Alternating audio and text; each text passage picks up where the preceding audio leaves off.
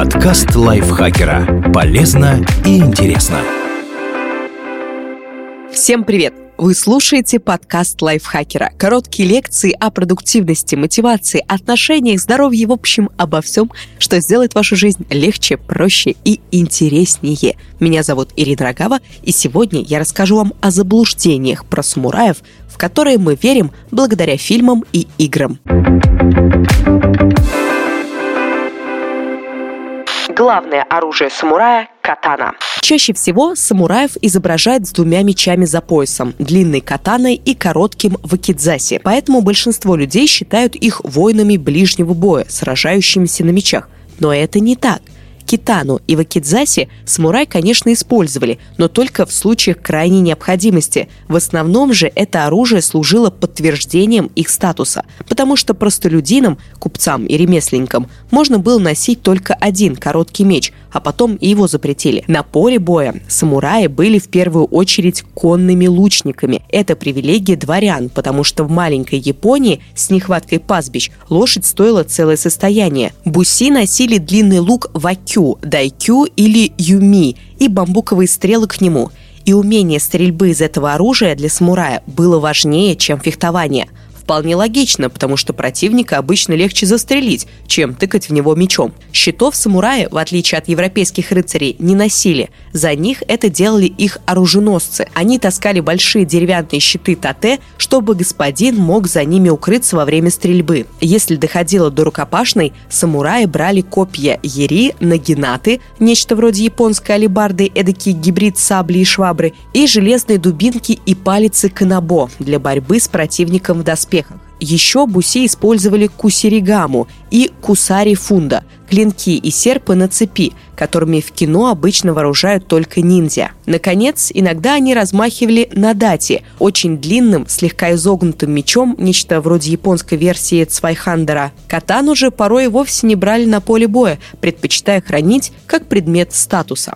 Самураи до последнего верны своему даймё. В современной культуре слово «самурай» – синоним чести и преданности. Древние японские воины-аристократы представляются буквально помешанными на этом. Они готовы не только убить, но и умереть за своего господина. И даймё достаточно пошевелить бровью, чтобы его самурай отправился на самоубийственную миссию или совершил сепуку, лишь бы сберечь достоинство. Но на самом деле самураи, как и европейские рыцари, вовсе не были такими уж безукоризненно верными. Они служили своему даймё, пока тот платил им, в основном рисом. Если же господин переставал устраивать самурая, тот запросто мог переметнуться к хозяину получше вместе со всеми своими воинами. В Европе предательства тоже случались, но к совершившему такой низкий поступок рыцарю окружающие начинали относиться предосудительно. В Японии же уход от господина не считался среди самураев чем-то совершенно неприемлемым. Алессандро Вилиньяна, иезуитский миссионер, проповедовавший в Японии в 1573 году, так писал о самураях. Они восстают всякий раз, когда у них есть шанс узурпировать власть своих правителей либо присоединиться к врагам. Затем они снова меняют сторону и объявляют себя союзниками, но восстают еще раз, когда появляется возможность. Такого рода поведение не дискредитирует их вообще. У японцев до сих пор существует поговорка «семь падений, восемь подъемов». Именно столько раз Даймё, по идее, мог простить предавшего его доверие вассала или временно освободить подданного от службы, чтобы тот не возмущался. Катаной можно легко разрубить другой меч. Существует поверье, что самурайские клинки невероятно прочны и остры. Ими можно рассечь несколько человек пополам одним ударом, разрубить вражеский меч или ствол огнестрельного оружия, разделить на две части брошенный шелковый платок или конский волос и так далее. Однако катана не особенно отличалась от сабли или шашки. Дело в том, что у японцев было очень мало хорошей стали, а потому никакими качествами, которых не было бы у западного длинноклинкового оружия катаны похвастаться не могли. Остроту их сверхъестественной назвать тоже нельзя. Бумагу, ткань и другие вещи европейские клинки режут ничуть не хуже, а то и лучше. Так что разрубить катану и другую катану, а уж тем более европейский полуторный меч, невозможно. Самурайские мечи ковали из тысяч слоев стали. Многие считают, что настоящие катаны куются мастером-оружейником в течение нескольких лет. За это время кузнец множество раз складывает стальную заготовку, сообщая мечу невероятную прочность и остроту – Это, конечно же, заблуждение. Заготовки из тамахагане японской стали, называемой также алмазной, и правда изготавливаются путем многократного сложения и последующего расплющивания металла. Но слоистую сталь, которую записывают в преимущество катаны, японцы делали не из-за ее уникальных свойств, а потому что у них не было более эффективного способа очистить железистый песок от примесей и лучше распределить в металле углерод – такой метод обработки железа не великая тайна японских мастеров, а вполне обыденная техника, которой пользовались по всему миру. Тысячи раз сталь не складывали. Сгибать заготовку больше 20 раз бессмысленно терять время, поскольку это приводит к чрезмерной диффузии углерода в материале. Процесс сгибания стали называли сита Китая, повторяли всего 8-16 раз. А когда японцы начали завозить металл из Европы,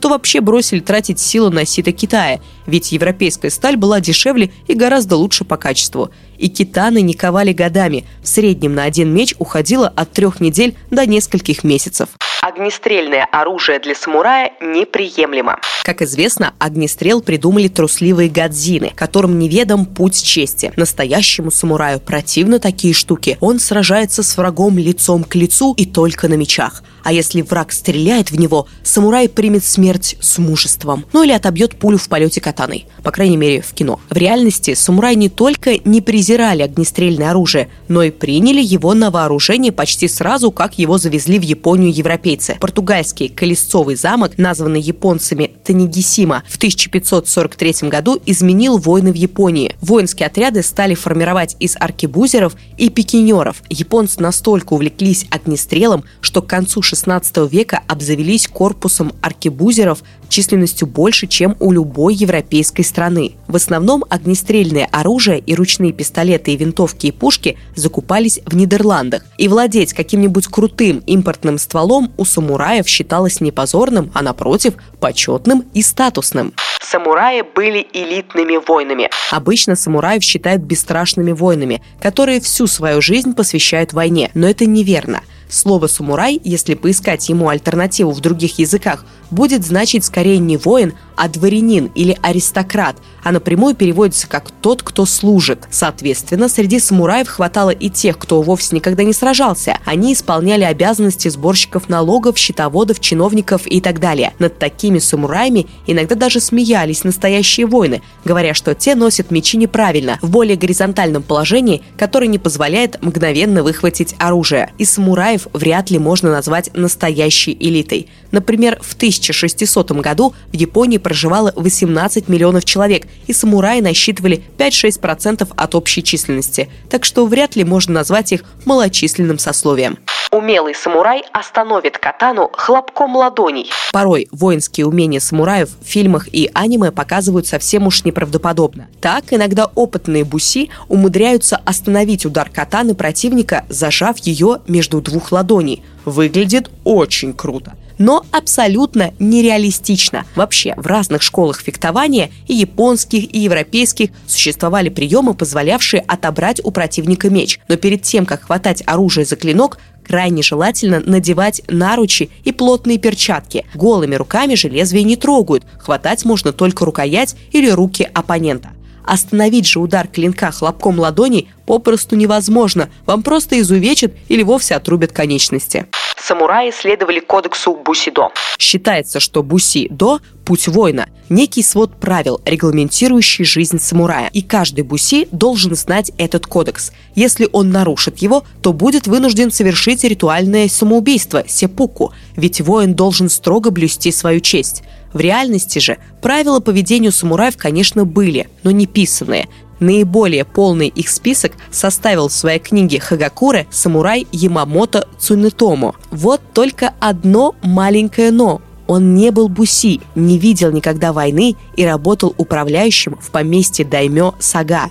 И записывал Ямамото не какие-то незыблемые правила, а воспоминания старых самураев и свои собственные представления об идеальном воине. Так что судить о буси по Хагакуре все равно, что составлять представление о рыцарях по куртуазным романам. У настоящих самураев представления о чести сильно отличались от современных, И если уж на то пошло, каждый сам составлял для себя правила. Многие буси не видели ничего предосудительного в том, чтобы зарубить врага со спины без объявления о начале поединка. Братоубийство, предательство, служба нескольким хозяевам одновременно среди самураев тоже имели место. Да что уж там говорить, целое искусство батадзюцу посвящено тому, чтобы быстро выхватить меч и убить человека, пока он ничего не подозревает. Например, во время чайной церемонии. Это не очень-то напоминает честный поступок. Сеппуку – лучший конец для самурая. Самурай, уронивший свое достоинство, по идее, непременно должен был совершить ритуальное самоубийство сеппуку. Заключалось оно в следующем. Буси облачался в белое, писал прощальные стихи, затем становился на колени и коротким клинком Кусунгобу вспарывал себе живот. Сделать это следовало без колебаний и с непроницаемым лицом. А товарищ самурая, называемый Кайсяку должен отрубить ему голову, но не до конца, а так, чтобы та повисла на куске кожи. Если Кайсяку по небрежности снесет голову начисто, самурай будет покрыт позором. Если же самурай держался стойко, живот его был вспорот правильно и голова была отрублена безукоризненно, то его честь была спасена. Звучит жутко, но на самом деле харакири в большинстве случаев делали не ради спасения чести, а чтобы избежать еще больших неприятностей. Например, если самурай терпел поражение в бою и ему угрожали плены пытки, он выбирал более быстрый конец, который к тому же помогал сохранить лицо. Вполне разумно, учитывая, насколько зверски самураи обходились с пленными. Сожжение, распятие и сварение в кипятке были обычным делом. Особенно невезучего могли распилить пополам деревянной пилой. А для самураев, опозоривших своего даймё, сеппуку иногда было единственным средством сохранить имущество. Ведь если буси вспорит свой живот, его состояние будет передано наследникам. А если его будут судить и приговорят, то имущество конфискуют. Наконец, мучительные харакири по правилам делали не так уж часто. Если самурай понимал, что гибель неизбежна, он мог ритуально коснуться живота веером, обойдясь без страданий, вывалившихся внутренностей и крови, и Кайсяку быстро обезглавливал его. И вдобавок, если даймё, самурай, погиб или совершил харакири сам, Буси не обязательно было следовать его примеру. Он мог уйти в монастырь и жить там. Это считалось допустимой альтернативой сеппуку. Либо можно было немного поступиться правилами и найти себе нового господина. Ронины – честные и порядочные ребята. В современной культуре Ронины, бродячие воины без хозяина, дома и средств к существованию, изображаются благородными, одинокими рыцарями. Они без колебаний встают на защиту простых людей, ставят на место зарывающихся самураев и стараются восстановить свою честь и доброе имя благими поступками и смелыми подвигами. На самом же деле, многие Ронины становились членами банд, грабителями, насильниками и головорезами. Самураи в Японии пользовались правом убить и уйти то есть зарубить любого простолюдина за косой взгляд, или чтобы проверить остроту меча. Лишившись даймё, ронины не отказывались от своих замурайских замашек. Они убивали, отбирали чужое имущество и занимались рэкетом. Многие из них стали предводителями банд Якудза. Как видите, в реальности ронины были вовсе не такими приятными личностями, как Затойчи в фильме Такеши Китана. Спасибо большое Дмитрию Сашко за такую интересную статью. Надеюсь, вам также было интересно послушать, как и мне интересно читать. Не забывайте ставить нам лайки, если вам нравится наш подкаст, и звездочки. А в Apple подкастах вы ставите нам звездочки, а мы за ними следим. Так что ставьте нам звездочки как можно чаще, нам от этого очень приятно. Подписывайтесь на наш подкаст, делитесь выпусками со своими друзьями в социальных сетях и также не забывайте заходить в наш чат. Чат подкастов лайфхакера, который находится в Телеграме. Ссылку я обязательно размещу в описании этого выпуска. Заходите, будете общаться с создателями подкастов напрямую. Всем пока-пока. Подкаст лайфхакера. Полезно и интересно.